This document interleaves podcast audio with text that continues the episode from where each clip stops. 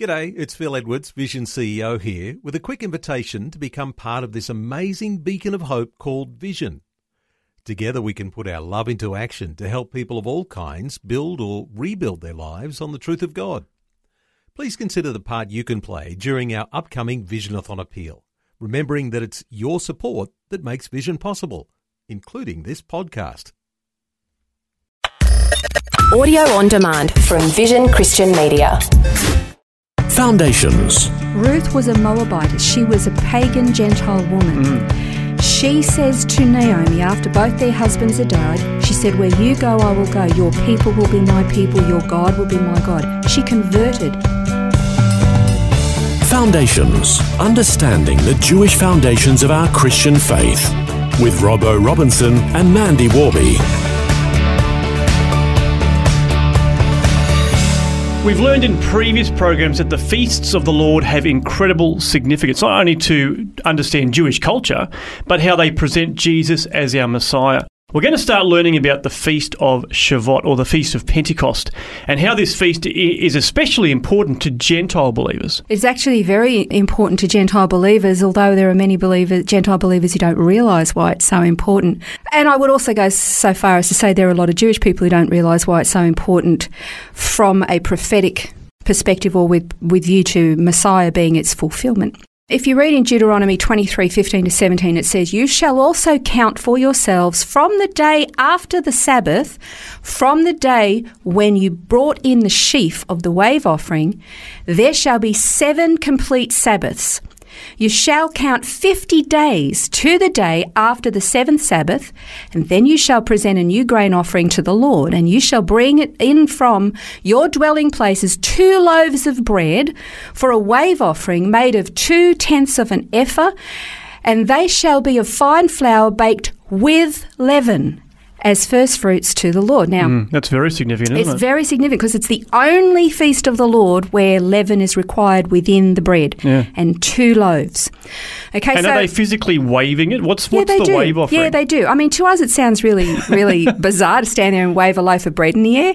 Um, but yeah, they were to wave this as an offering Mm. before the Lord. And um, I will confess to you now that I actually don't know what the significance of the wave offering is, but they're mentioned numerous times throughout It's not a Mexican Covenant. Wave, it's a bread wave. It's a bread wave.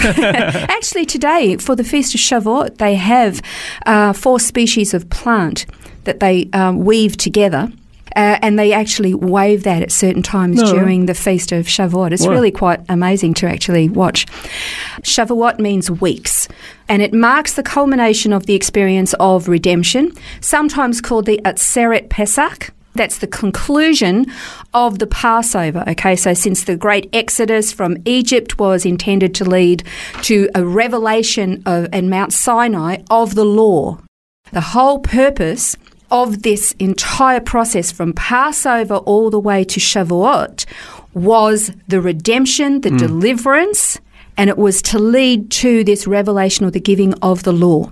That's the 50 days that's talked Yeah. about in that verse we just read in Deuteronomy. And of course, Pentecost just means that, doesn't it? Penti is 50. Exactly, that's Yeah. all it means. It means just means 50 days. Okay, Shavuot, the word Shavua is week. Shavuot is weeks, plural. So Shavuot is the feast of weeks. That's why he's talking about seven Sabbaths, seven weeks. Passover brought deliverance, and that was culminating in the feast of Shavuot when they were given the law. So God took the Jews out of Egypt. They would be his own special treasured possession, holy and separate from all the pagan cultures around about them. But in order to teach them, in order for them to understand what was right, wrong, and acceptable, he had to give them the law. There's a word that's often used by a lot of different uh, messianic teachers. It's called the Moedim, and that means appointed times. And these are appointed times, these feasts of the Lord, and they're all connected to the event of Passover and the Feast of Unleavened Bread, the Feast of First Fruits, and you get to um, Shavuot, the Feast of Weeks. Then you go into Rosh Hashanah, which is your Jewish New Year, and Yom Kippur, the Day of Atonement, and and then um, and the last one, Sukkot, Feast of Tabernacles. There you go. They're all the Moedim, the appointed times. Now, the sages, Jewish sages, they believe that the new moon, which is in the month of Nisan, marks the start of this sacred time. Again, we're talking about Passover and how there's this progression through these feasts. Again, Day of Unleavened Bread remembers the Exodus, then you've got the first fruits, and then you've got this feast of weeks to bring the law because the law is sacred. And we, we often sort of look a little down on the Jewish people because you're so caught up in the law. But even Paul said the law is holy. Mm. And, and I once heard a, a preacher say that the law doesn't make us ugly, it just shows us that we are. yeah, that's right. So it's, it's- a mirror, isn't it? That's how it works. it's a mirror, and we've got to not look with distaste or disgust at God's law because it's holy, Mm. and recognise we're supposed to measure ourselves by it and realise how far we fall short, and that's why we need a saviour. Like I said before, Shavuot means weeks. If I was to say to you in um, in Hebrew, uh, Boker Tov, I'm saying good morning to you. Boker is morning, Tov is good. So they say the reverse of what we do. We say good morning, they say morning good. If I was to say Shavuot Tov, I'm saying week good, have a good week. Oh, right. Okay, so Shavuot is the plural, so that's meaning weeks. We mentioned in previous episodes about the Feast of First Fruits and how the farmer would actually put a, some kind of a, a, a rope or tie around the first portions of his crop that was beginning to ripen, and that would become part of his offering. Everything about the feast you find has to do with agriculture of some description. Remember when you read the parables in the New Testament, you find that the Bible is described, or the Word of God is described as a seed that is hmm. sown. So again, you've got this agricultural picture of the Word of God is this seed. And what is seed for? It's food, it's what nourishes us, it's what keeps us sustaining our lives. Okay, so you keep that in mind. Then you come to this unusual portion of the Feast of Shavuot about bread. It has to be leavened. There are two loaves, but it has to be leavened bread, which is unheard of. Because I guess all the other feasts, uh, the stipulation is for unleavened bread, isn't it? Well, leaven represents sin and how sin can corrupt and can puff everything up, and it conveyed every hmm. portion of, of the loaf of bread. In this case, you've got to have the leaven and bring them both in. So if you look at the Jews from the perspective of they had to be separate from the Gentile world because the Gentile world was considered to be sinful and corrupt. They didn't know God. Hmm. God called his people to be separate. So that was like take the leaven out from among you. So we might think that's a little bit offensive, but hey, for symbology purposes, it's perfect. The Gentile world, which doesn't know God, which is corrupted and overruled by sin, the Jewish people were to remain separate from. But here we see this imagery of this sinful Gentile Yeah. people being brought in mm. as an offering. So you've got these, the two, you've got two loaves of bread, the Jew and the Gentile both being brought and presented to God. That's why when we read about the Feast of Pentecost, in the new covenant, most people don't realise it's the Feast of Pentecost. They Yeah, just call right. it the, the event of Pentecost, but it was the Feast of Weeks, Shavuot. That's right. And of course, it's the birth of the church there in Acts chapter 2. It's the, the Gentile church being born, isn't it?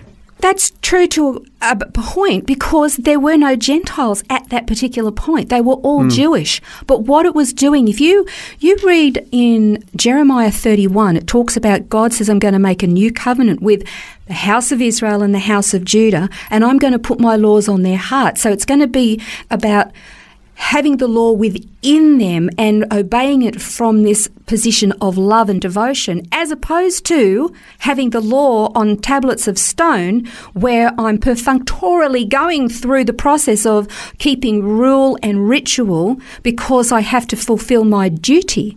So now it's going to be internal. So what you've got in the Feast of Pentecost that we read about in Acts chapter 2, yes, that was the birth of the church, but they were all Jew at the time. But the Feast of Pentecost is about these two loaves of bread with the leaven inside of them presented to God. And Paul talks about them being the two being brought together to be one new man. Mm.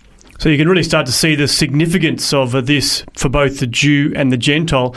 A question though, what does the book of Ruth have to do with this? Because I know that that's a book that is read during this feast by the Jews. And they say because there's a lot of agriculture mentioned in the book of Ruth. But here's what's really fascinating about the book of Ruth Ruth was a Moabitess. She was a pagan Gentile woman. Mm. She says to Naomi, after both their husbands had died, she said, Where you go, I will go. Your people will be my people. Your God will be my God. She converted. She was accepted into the Commonwealth of Israel. She was a Gentile who married a Jewish groom who was her kinsman redeemer.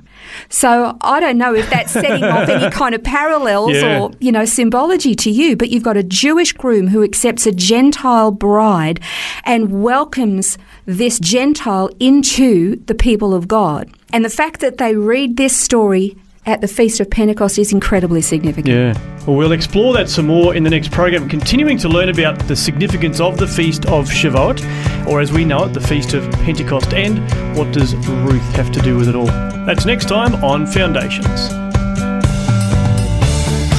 This has been Foundations, a look at the Jewish foundations of our Christian faith. For study notes, resources, and more, see vision.org.au slash foundations. Thanks for taking time to listen to this audio on demand from Vision Christian Media. To find out more about us, go to vision.org.au.